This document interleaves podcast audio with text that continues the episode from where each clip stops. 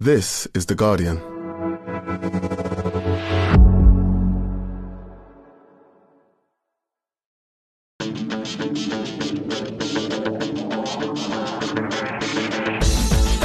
Hello and welcome to the Guardian Football Weekly. The Premier League returns, one of those early kickoffs that Jurgen Klopp loves as Liverpool go to the Etihad, the top two facing each other. Possibly a little early to call it a title decider. Also today, a big vote to allow Ruben Neves to move to Newcastle, and he doesn't want to go and they don't want him, and yet an energy sapping move that makes it nicer for multi club ownership that just doesn't feel quite right. Eddie Howe has so many injuries, the word ravage seems acceptable as Chelsea come to St James's Park. Arise Sean Dyche's Dogs of War. Those dogs have been docked 10 points. Will Manchester United feel the Goodison wrath? There's the Battle of the High Lines as Spurs play Villa in a game that presumably would only take place around the centre circle. After that, we'll round up the final Euros qualifiers as Wales have to settle for a playoff place and Stephen Kenny leaves Ireland. Then there's some live tour backslapping, your questions, and that's today's Guardian Football Weekly.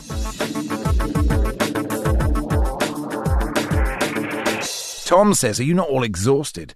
I'm surprised there haven't been any injuries. How much pod is too much pod? Will you give the kids a chance for the next international break, which is in four months, thank God? And Charlie says, Can this lineup possibly reach the high bar for energy levels and expert analysis set by the lineup on Tuesday's episode? An all time favourite episode in my eyes. On the panel today, uh, live with me in Brighton, Barry Glendenning, welcome. Hello, Max. And Nicky Bandini, hello. Good morning. And Johnny Liew was on stage with us in Brighton, but managed to get the last train home and uh, is back in his house. Hey, Johnny.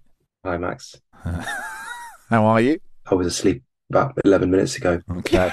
Uh, so uh, until that until that point, I was I was fine.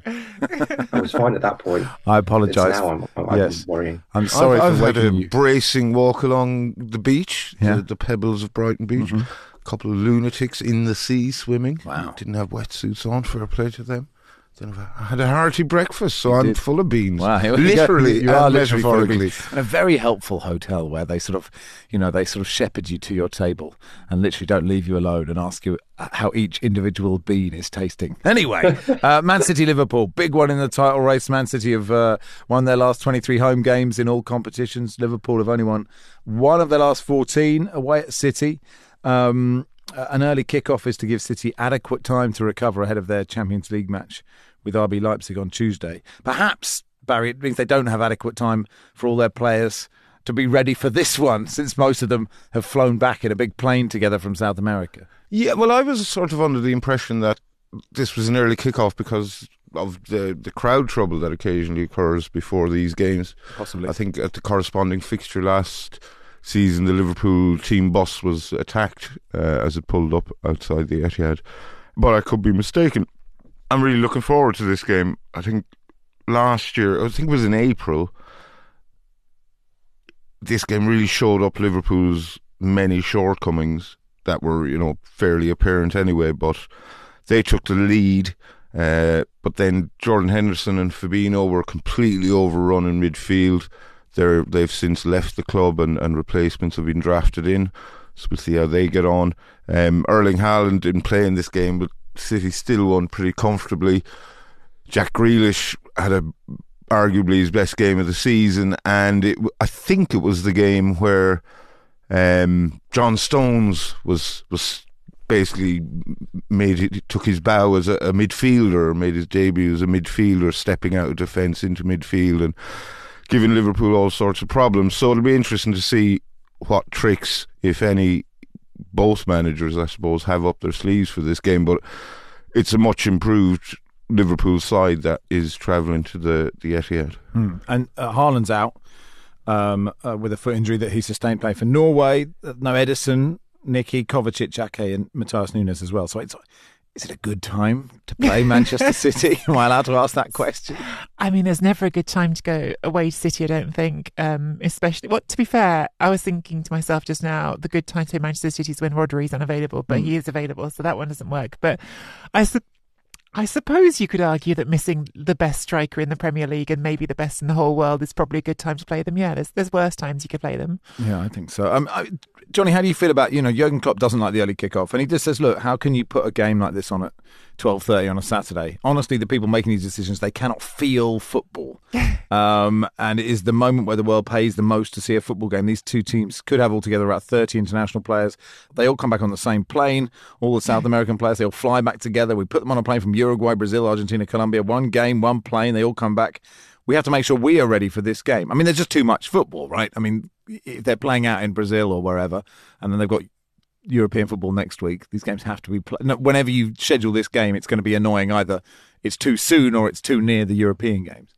Yeah, I mean during the there was a, there was a massive heat wave in the summer of 2015, and my five-a-side team because of fixture pile-up, other other teams uh, didn't join the league until a little bit later. We had to play two games in a row at seven and then 7:45 in over 30 degree heat, and frankly, Jurgen Klopp, I, I don't I don't know what on earth you're complaining about. We we we, we got handily beaten in both games, to be fair, but you know we, we we didn't complain. We didn't we didn't put up. We didn't say it was a crime against football. We didn't say the the organisers of Power League couldn't feel the game. They were just trying to get a league on and and here's Jurgen Klopp every single time. Oh well, we can't we can't possibly play at twelve thirty because did, did you, this is genuinely true. Last time he said because the players have to eat pasta at nine a.m. I think that's a really good reasoning. I couldn't do that. I once played um, many years ago when I was younger a twelve-hour football marathon, which was rolling five-a-side games. Uh, for 12 hours and the next day I physically couldn't move any part of my body it was awful um, but this lunchtime kickoff thing um, uh, it's just put me in mind because I know Baz is a big fan of terrible protests, like marching to a stadium you're going to anyway, singing Yes. songs you probably would have said anyway. Um, but initially, when they first introduced the 12:30 kickoffs, there was one of the the most sort of impressively tepid protests I, I can remember, which was uh, the Parma fans did the Protesta del Panino, which sounds better in Italian because it literally just means the sandwich protest. And what it was was at 12:30 when the game kicked off, everyone got out a sandwich and started eating it instead of cheering. It's quite nice, isn't it? Um, I like that. Johnny, what how, Liverpool's midfield has been really impressive so far. Have they got enough there to do something against City?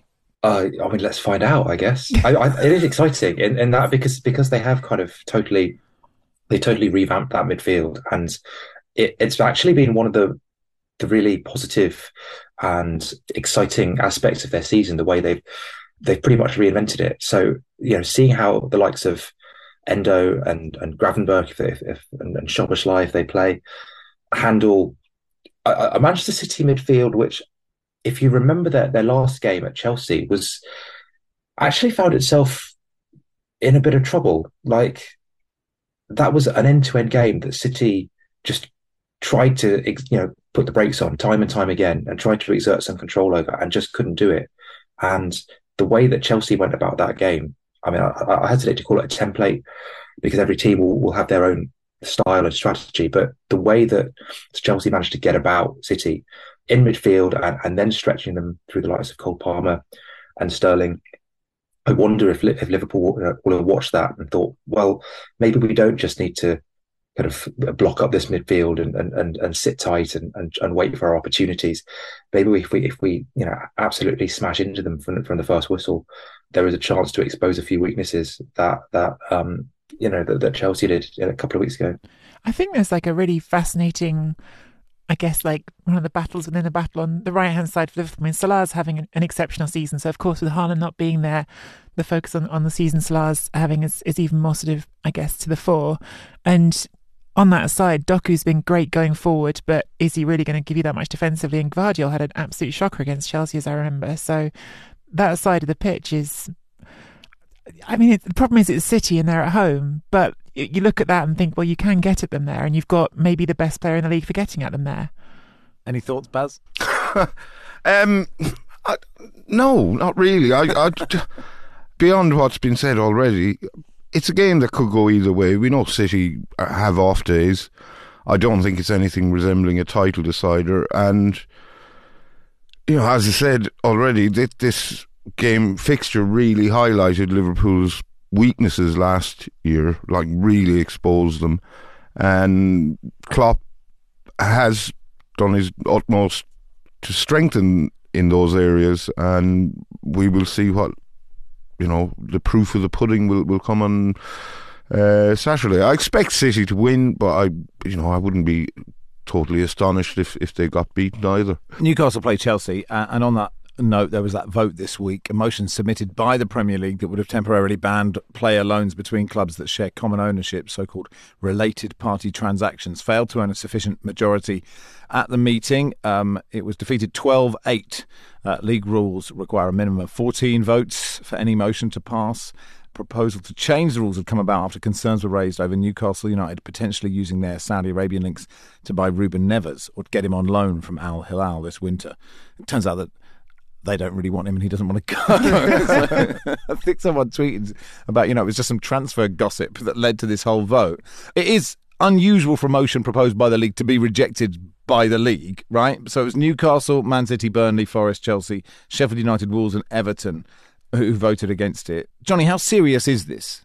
In itself, I don't think it's a huge deal because this is, uh, you know, I, I think, as I've said before, the cat's kind of out of the bag on this the rules on multi club ownership, which is the future model for the game, that's a kind of that's a rolling snowball that you can't put back in the bag insofar as you you know you want to put a snowball in a bag.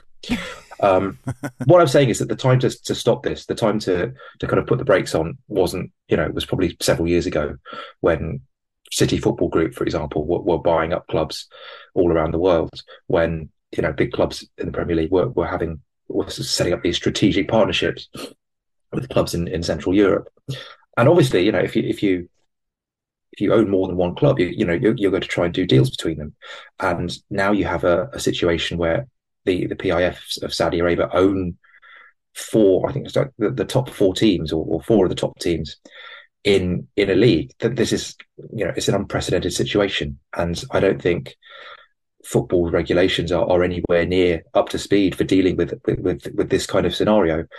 Um, so I, I, think that the Premier League has always been run on on naked self interest, and the clubs that voted with Newcastle this time they may not have multi club ownership, uh, but they they certainly see a future in which they themselves can profit from it.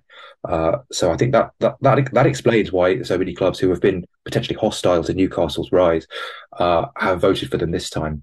It is a phenomenon that, that is actually just represents what, what, what football's going to look like in the next couple of decades. Um, Jack Pitt-Brooke from the Athletic tweeting Ian Holloway complaining about Watford loaning all those all those Udinese players in 2013 is basically the scientist at the start of the disaster film who knows what's around the corner but isn't listened to at the time. It just sort of, Nicky, it intrinsically, multi club ownership intrinsically feels wrong. Mm-hmm. Is it intrinsically wrong? I, th- I, mean, I suppose it's I guess it sort of depends on your postmodern view of the world, doesn't it? I mean, as a as someone who grew up with a idea of what a football club was and and that sort of I guess it was already probably teetering by that point, but still felt like something that was a, you know more embedded in its community and, and came from its community. I think you have one idea of football, whereas I think that the truth is that football clubs, even that word club, is going to start to feel anachronistic at a certain point because really what we're talking about is brands, and you now have. As we've talked about multi ownership, you've got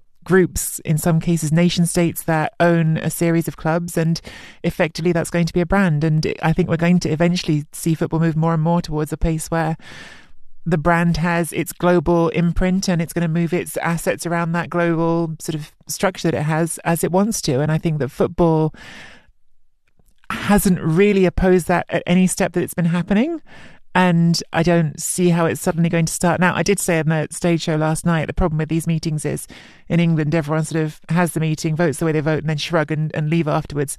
What you need is a few more Italian presidents to approach the situation like Aurelio De Laurentiis would, where he calls everyone a dickhead and jumps on a moped and with a stranger and shoots off into the night. Then it makes you get some sort of uh, um, kickback, maybe. So in practice, what does this mean, Barry? It means that you know if Jude Bellingham signed for Al Hilal well, there, there's no financial fair play in the Saudi league, so in theory, Newcastle currently have 14 players unavailable for one reason or another, injury, suspension, whatnot. Yeah, Lewis Hall can't play because he's uh, he's on loan from Chelsea. So theoretically, one of those PIF-owned clubs in Saudi Arabia could use their limitless wealth to buy Jude Bellingham and or Evan Ferguson from Real Madrid and Brighton respectively, and then loan them to Newcastle, agree to pay all their wages, so Newcastle suddenly have Evan Ferguson and Jude Bellingham on loan, presuming they haven't exceeded their quota of five loanees, and uh, they're not paying any money for them. It's it's only an extension of what the ultra wealthy have always done, which is find ways to avoid, you know, whatever loophole, find ways to avoid whatever regulations it is. If it's I don't want to pay all my taxes, I'm going to have an offshore account and I'll work out ways to, to not pay the full amount of my taxes. Now it's well, if I don't want to work within the constraints of this financial fair play system, well, maybe we can have you know our, our offshore football clubs and we can move them around and and have everything we want to do. That's the way that this is going, and the problem is it I don't really think the FA has the power to restrict that. The only people who could really restrict that are FIFA. And I mean, expecting FIFA to do that is pie in the sky. Yeah.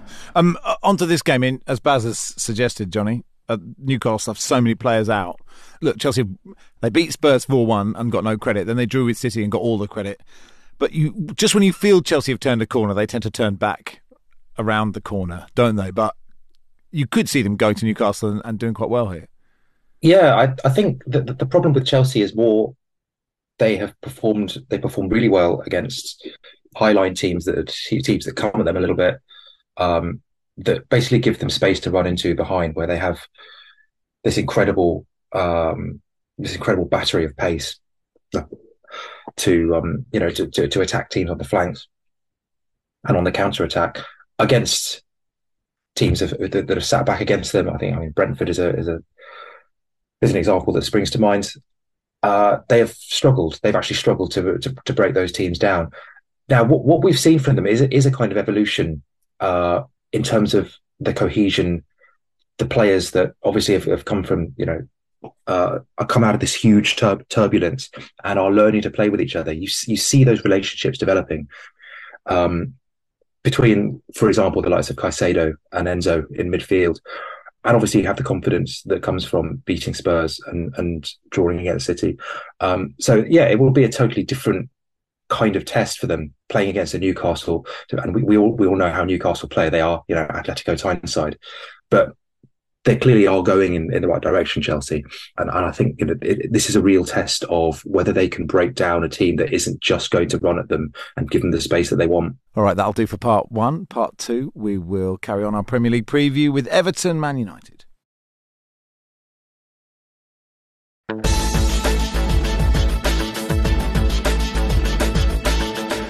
Welcome to part two of the Guardian Football Weekly. Uh, so then to Goodison, some reaction from uh, uh our discussion of the 10 point penalty.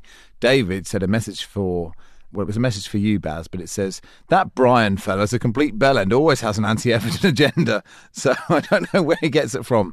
But listen, Brian, you should be nicer to, uh, to the Evertonians. Uh, I don't have an anti Everton agenda, completely indifferent to Everton.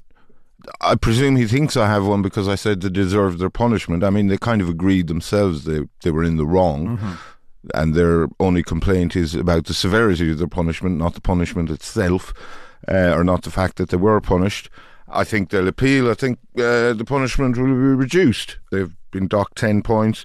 But I presume uh, David and uh, many thousands of like-minded individuals who think everyone is who you know most of us couldn't care less about Everton will all be at Goodison feeling paranoid that the world is out to get them because they've been punished for breaking some rules, uh, clearly defined rules, and uh, they will rally behind their team in, in tremendous fashion.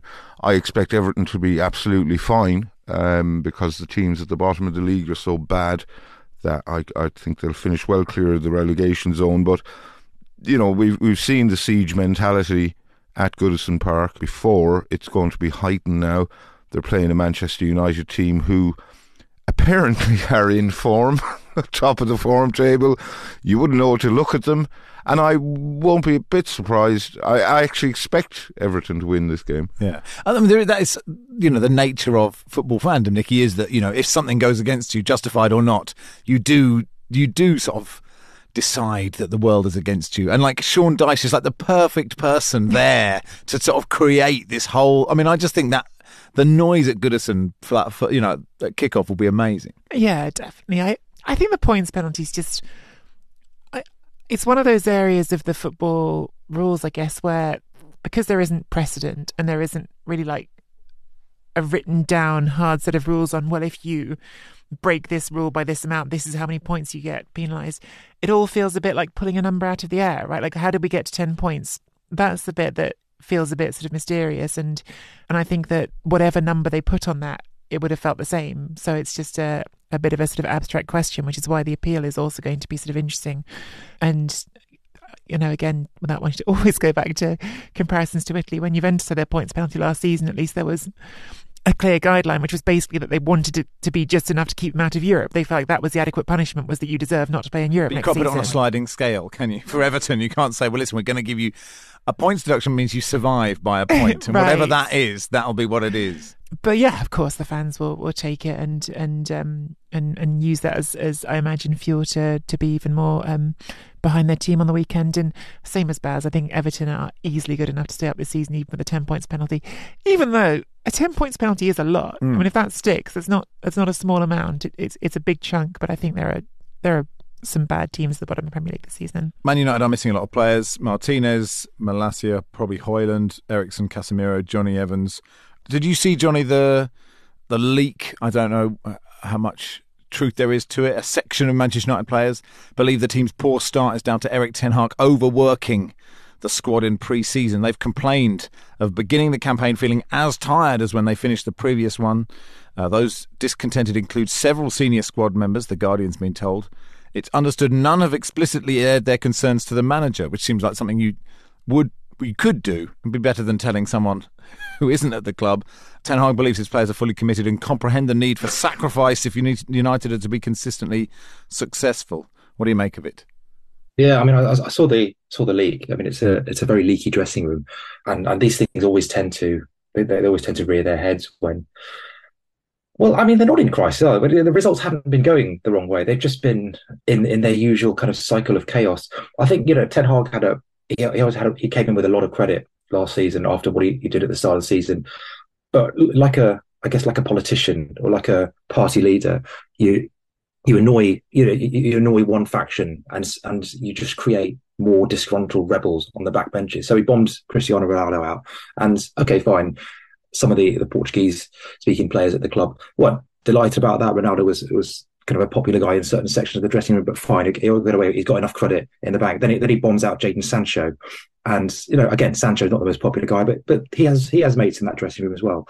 Obviously, the way that Harry Maguire was treated in the summer, where they, they tried to sell him and then that, that, that whole saga of whether he'd whether he'd go or not, uh, and then was basically frozen out of the team and then brought back in. That's going to piss off a few people in that dressing room. So now you have a situation where it, there's there's approaching a critical mass of players in the United dressing room that Ten Hag has pissed off somehow, and as long as results are going okay, as long as the, the team is is picking up points, you know you can just about hold that together.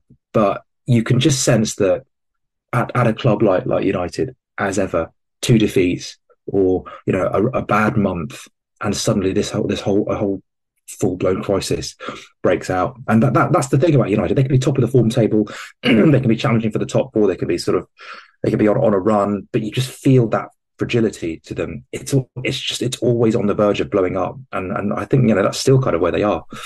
Um, so what he needs is good vibes, which is what you get at the Tottenham Hotspur Stadium. um, Tottenham play Villa fourth v fifth, the battle of the high lines. I mean, it's really big for both of these sides actually. Baz, if you look at you know where they are in the table and sort of the momentum that Villa have, and the fact that Spurs need to arrest that mini slide of two defeats in a row. Yeah, um, so they've lost against Chelsea and Wolves. The the Wolves one, you know, it was a very late comeback by Wolves, but Tottenham thoroughly deserved to lose and probably should have lost by more. They have quite a few personnel issues as well, as well as you know Van Perisic is out long term, Van de Ven, Maddison, Manor Solomon, uh, Romero, Bissouma, Udogie, and uh, Ryan Sessegnon all absent. Uh, Udogie should be back because he Oh, was suspended he? for a game. Yeah, I, think he's injured though. is he? Oh. Uh, It's a shame. yeah, I think he's injured. I looked at their injury list and he was on. Uh, he might be touch and go. I don't know. Um, anyway, Villa have a pretty decent away record. They've won five of their last six in all competitions. If they can beat Spurs here, and there's every chance they will, uh, yeah, that's are Spurs in crisis then? Three in a row, having started so well. Yeah, Mark says, Johnny, how do you rate Spurs and the vibes impact of the new manager? I mean, we were on stage in Brighton, so we might have we we are slightly aware of your feelings towards these vibes. Yeah, I think that I think they'll I think they'll win against Villa, but I'm just I'm not having I'm just not having Ange. I'm not I'm not having Ange Postecoglou. I just I am I am not. You're I'm the you're the one him person. You're beginning the backlash. as a coach. I just I can't stand him. I just I just. How? How can you not stand him? He's a lovely man.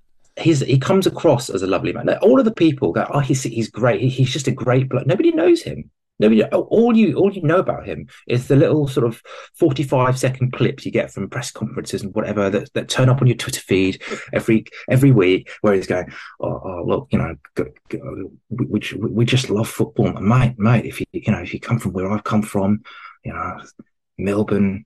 And, you know, play, playing with my dad on a, on a Saturday, and then we'd, we'd go off and have some some food after, and we'd watch Johan Cruyff on the on the television, and oh god, it just it just you know it makes your heart sing, you know. And football just football just does that to you, mate. It's just it's just the greatest game in the world, and you know we all want this so much. And I'm like, honestly, it's just such bullshit. Hang It's on. absolute.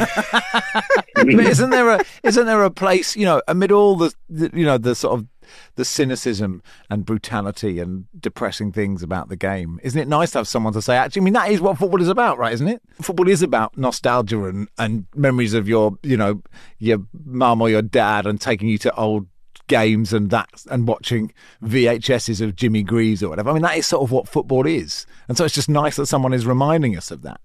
Well, it, it, it is in, in the sense that coaching is these days is, is not, not so much about the, the technical side of things because uh, you know league position is, is defined by wage bill and, and a hundred other external factors. And and you as a coach your job is basically you are you are the vibes guy. You are you, you're the guy who has to try to sell the journey and make people feel really good about it. And that's that's what he's he's been good at. He's an unbelievable salesman. He is an unbelievable talker.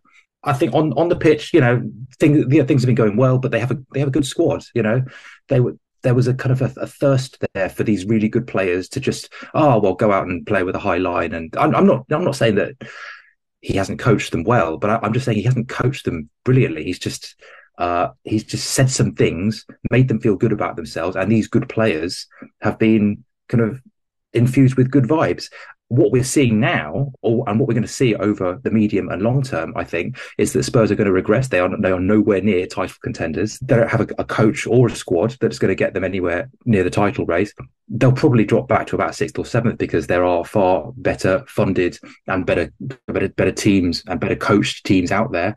But the prevailing memory of this season will be that oh, it's a fantastic. Do you remember how we felt in October? Do you remember how how Ange how Ange said these really nice things in October and November? And that you know he he will be able to sell this whole this whole season as a success. I mean, it took Mourinho a year to start looking for his next job.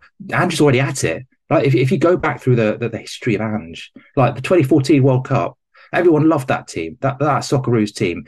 You know, they they charmed the world. They played, you know, fighting, aggressive football. Lost all three games. The the the enjoy your lunch speech. Remember the enjoy your yeah lunch? oh speech? yeah yeah I watch it every morning yeah. Conceded a goal in two minutes. They were they were one 0 down after two minutes. So, so when you said that, you know, elite coaching, like elite coaching is surely more than just vibes. You know, isn't isn't that the whole point of Guardiola, right? That he is, you know, he he looks at a season, he gets a team, you know, they're they're there or thereabouts, and then he works something out, like you know, moving John Stones into midfield, and then suddenly they just run away with it. I mean, obviously they have lots of money as well, but it isn't just. How many how, how many coaching geniuses are there? This is this is I wrote, I wrote a column about this. Few, like I wrote a column about this a few weeks ago. How many genuinely great coaches are there out there? Nobody really knows. We we we, we think probably Guardiola.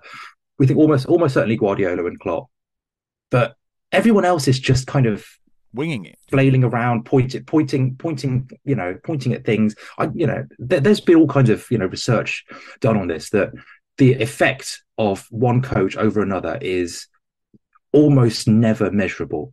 I was just, I, I do think the vibes thing is actually genuine. I Yeah. think a lot of football management is vibes, and I think that's like a weird thing to say. It doesn't mean. I think maybe I disagree with Johnny a bit about like the impact that managers are having because I think that's not something that's saying that word can make it sound trivial when it isn't.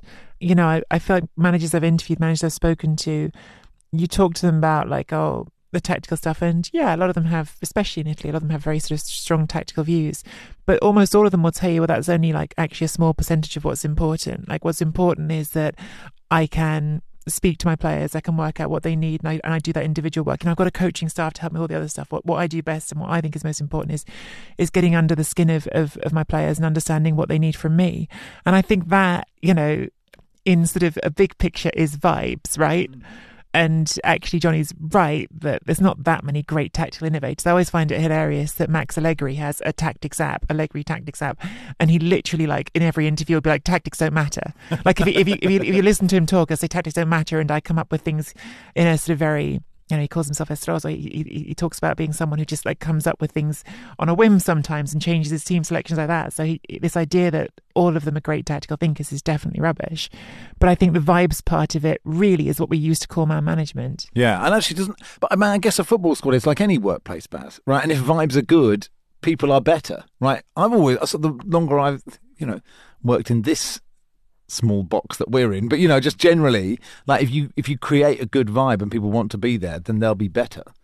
Yeah, I'd imagine so. Um, that goes without saying. And but I, I do think there is a lot more to coaching than that. I'm not an Eddie Howe fan, but you know, if you look at the manner in which he has improved several Newcastle players Yeah. It can't just be that photo. who does, who um, you know were really poor, or possibly some of whom couldn't even get a look in under Steve Bruce. Uh, Joelinton's the obvious answer, but there are others: uh, Lascelles, Jacob Murphy, Sean Longstaff, all you know, much improved players under Howe than they were under Bruce. That there's more to that than him just putting an arm around the shoulder and telling them they're Same great. goes for Unai Emery, right? Yeah. Oh, absolutely. Yeah, that's another great example. But I'm intrigued to know. Johnny says uh, Ange is is uh, and and the impassioned rant he went on on stage last night against Postecoglou was quite something. I, I was It's worth paying for Yeah, live show can- for. Yes, you Anyone can who get didn't, the live show on worth catch it. up. And, uh, yeah. Um, you say he's a great salesman, but he, he just sounds like a perfectly normal human being, and I think that's part of his charm. Yeah, he sounds like a perfectly normal human being. Like, but like, how do you know he is? Right? This is this is the thing. He he, he is able to sell authenticity. Really, and I, I don't doubt that you know there is a kernel of something really like genuinely heartwarming and, and whatever in that in, in his story. But the the way that he has almost kind of commodified it. And, and it may be an entirely unthinking process, right? But the way the way he's managed to commodify it, uh, or you know, it, it is it is sold as a kind of authenticity in this bad, big bad league. Uh, that that's the part of it I think doesn't doesn't it doesn't quite ring true for me because I don't, I don't think it's remotely sustainable. Uh, it's it's a pro- it's a product of Spurs fans just feeling despondent and needing something new, and and you know the Premier League just needing content, and you know co- people who need content needing something new and and, and shiny uh, to, to to to hang their hat on. Yeah. Or maybe he's just a really nice bloke. I mean, like, like, I'm a, like actually, no. The, the the the the the small insight I have from people who've known him for years and years and years in Australia is, yeah, this is this is real, and he may be nice forever. He's not, you know, he's not just, Well, he's kind of made a rod for his own back now because when uh, he was invited to criticise referees in the wake of you know Spurs being on the wrong end of several decisions that were all correct. uh, he said, you know, he he did his oh mate, uh, you just there there's comes a point where you just have to accept referees' decisions, you know, and if we don't, we'll be everything will be refereed by some men in a box, you know, several miles away or in a bunker. So he's made a rod for his own back, in that regard, insofar as at some point Spurs will be on the wrong end of some very egregious decisions, and then he, he kind of can't complain, can he? Or the mask will have been Yeah. shown to have slipped. Um, elsewhere, uh, Arsenal go to Brentford. Uh, David Raya can't play because uh, he's on loan, so got to be be harsh if Arteta didn't pick Ramsdale for the, for this one, wouldn't it? Um, maybe he'll try Kai Havertz at left back as he did for for Germany. Um, uh, Burnley, West Ham, Luton, Palace, Forest, Brighton, Sheffield United, Bournemouth are the other games, and we'll of course look back at them on Monday. The Sheffield United Bournemouth one's quite interesting in in, in a sort of you're also ran fixtures, in that it's it's Sheffield United. They've hit a run of form insofar as they've won a game and drawn a game and not lost in two. But this is their first match against any of their fellow strugglers, unless you know not counting Everton, who are only now among the strugglers because of that deduction. Um, and Bournemouth go into the game on the back of a win, which obviously is good for them to get that win on the board. But the, the Newcastle team they beat was incredibly depleted, so I wouldn't read too much into that particular result. So I think this is quite a significant game at the bottom. Okay, that'll do for part two. Uh, part three, we'll uh, round up the Euro qualifiers.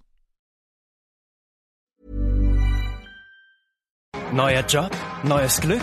Starte jetzt als Fahrerin bei Lieferando durch. Mit einem Vertrag ganz nach deinem Geschmack.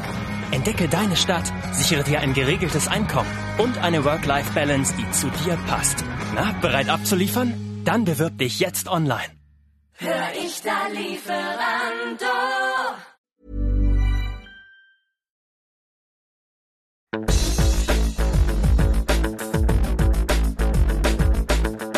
Welcome to part three of the Guardian Football Weekly. So Wales drew with Turkey, uh, Croatia beat Armenia. There was a moment where Wales were ahead and Croatia were drawing, and we thought, oh, maybe Wales would get through. But uh, it means they're in the playoffs.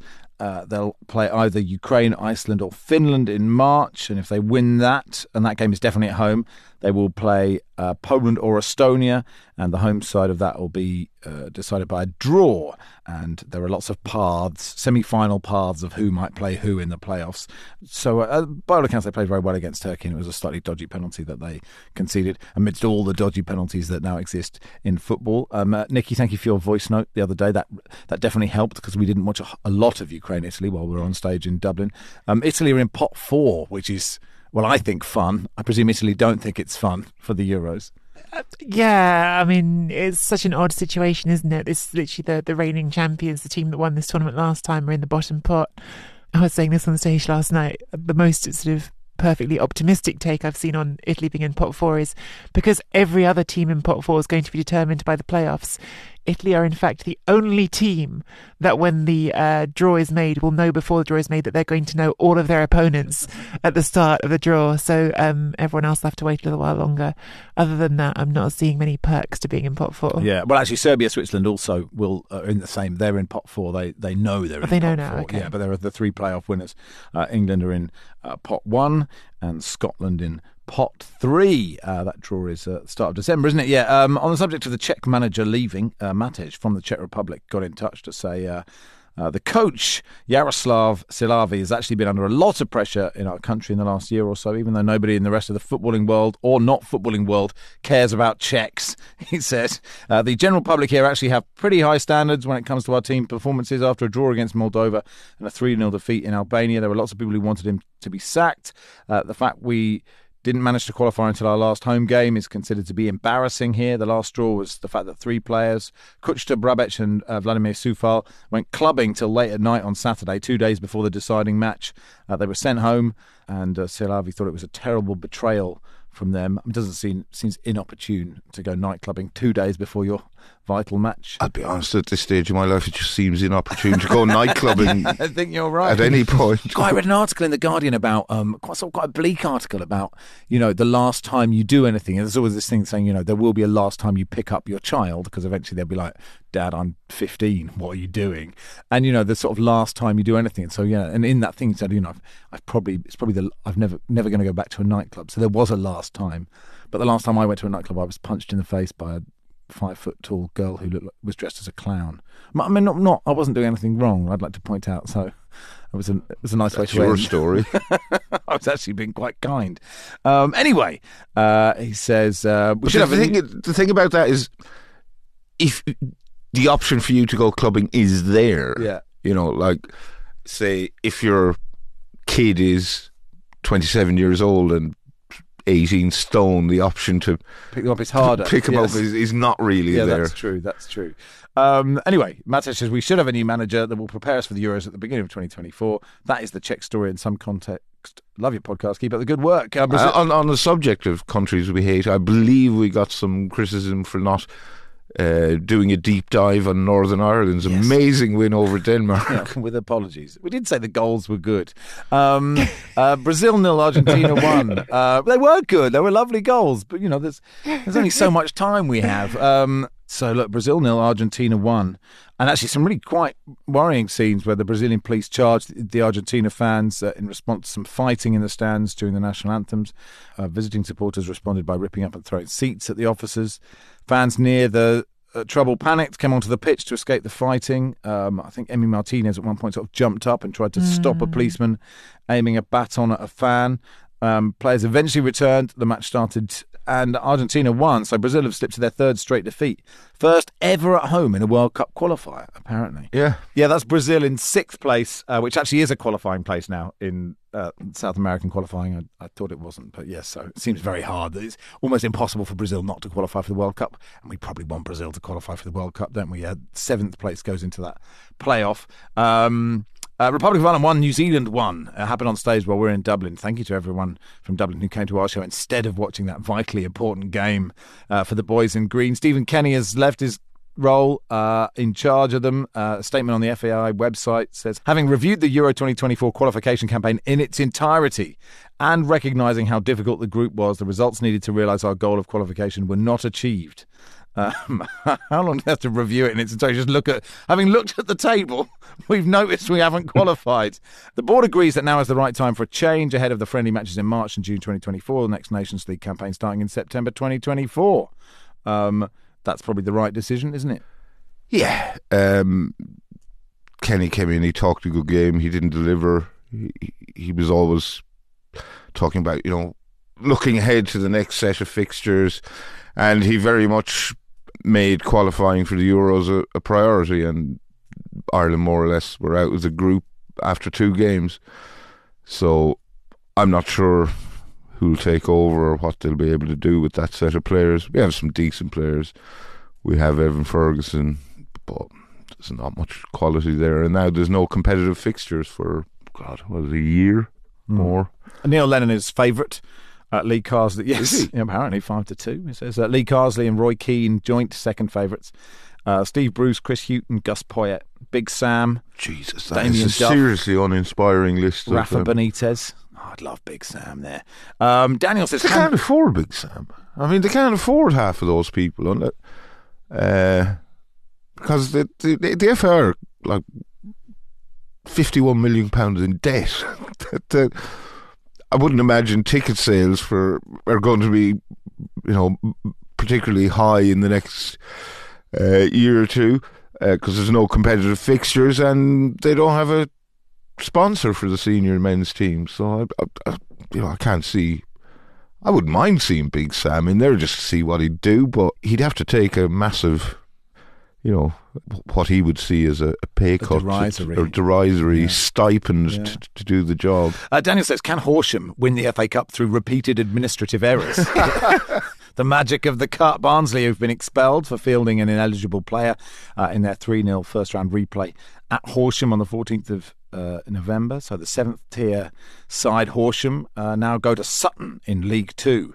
Uh, so good luck to them. Carl says, I had a great time at the show in Dublin on Monday. Great job, everyone. I didn't get my act together enough to ask a question. Has Barry ever referred to himself as a biffo, a term of endearment for anyone from the beautiful county of Offaly? Well, it's not really a term of endearment because it's an acronym for big ignorant fucker from Offaly. and it was coined, uh, I think, to describe Brian Cowen, who used to be the Taoiseach slash Prime Minister of Ireland, uh, who is from my neck of the woods.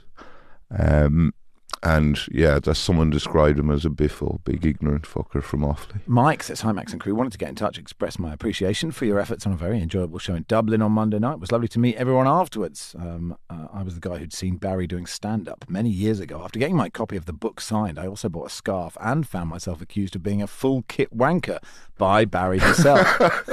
anyway, I got home, unfolded the scarf, and had have two scarves. I'm not sure if the joke's on me or him. I had my vasectomy years ago before I found out about podcasts, so mine was soundtracked by the guy who sells the Evening Echo in Cork, yelling, selling his wares on the street outside the clinic. It worked as a distraction. Uh, in that it was hard to tell which was more painful. Anyway, thanks again. I promise to make up for the scarf mix up by not buying any merch next time. Uh, on the subject of Minnie Heffernan from Birr, your, the, the postman who your taxi, our taxi driver knew, PK says uh, is so called after a character in The Riordans, an Irish television soap of the 60s, 70s. Minnie Heffernan later married Batty Brennan to become Minnie Brennan, which is probably the name Barry would know the character by. I I remember the Riordans. I don't remember any characters in it. Oh, okay. Well, Alan says, has Max recently spoken to someone who used the phrase hoying a lot? He's just suddenly started using it. I don't know what it means. I presume it's just posh for getting it launched. Well, I, I reckon it's a Wilson thing because I I've two friends from Sunderland called Jonathan, and they both use the word hoying a lot, uh, often in a obscene uh, context. But yeah, I think hoy the ball throw, upfield. I, I, I think I get it from the the Geordie and Alan Partridge when he's talking about throwing the monkey off the cliff, and he hoyed it, hoyed it into the sea. All right. And then- and well, Alan- maybe it's, Alan- it must be just a northeastern thing Yeah, then. and he says it hit a rock on the way down. That's a very funny scene. Anyway, um, ah, that's pretty much it, monkey. Yeah. anyway, can we finally just send our love to Football 365's Johnny Nicholson, friend of Oh, the pod? yes. Uh, he's been on the panel before. Um, he's recovering in hospital after suffering a stroke. Uh, in his words, he says. I'm fucked, but won't be forever. Uh, he still, he still somehow he managed to write a column uh, this week, which is, you know, considering how difficult I find to write a column.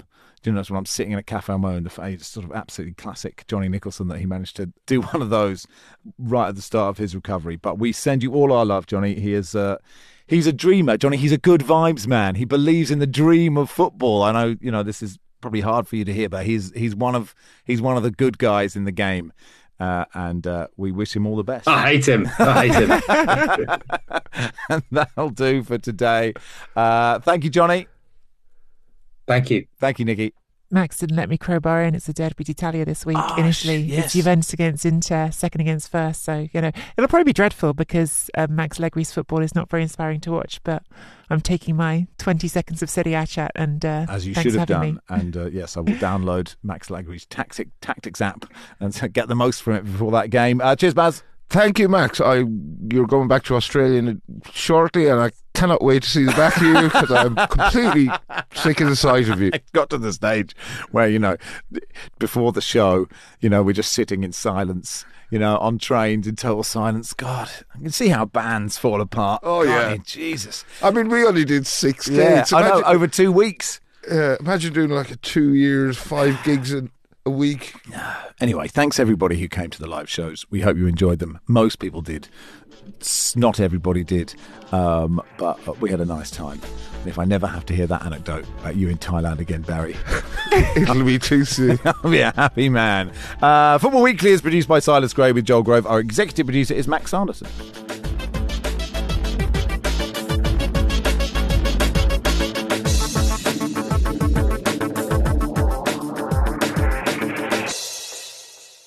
This is The Guardian.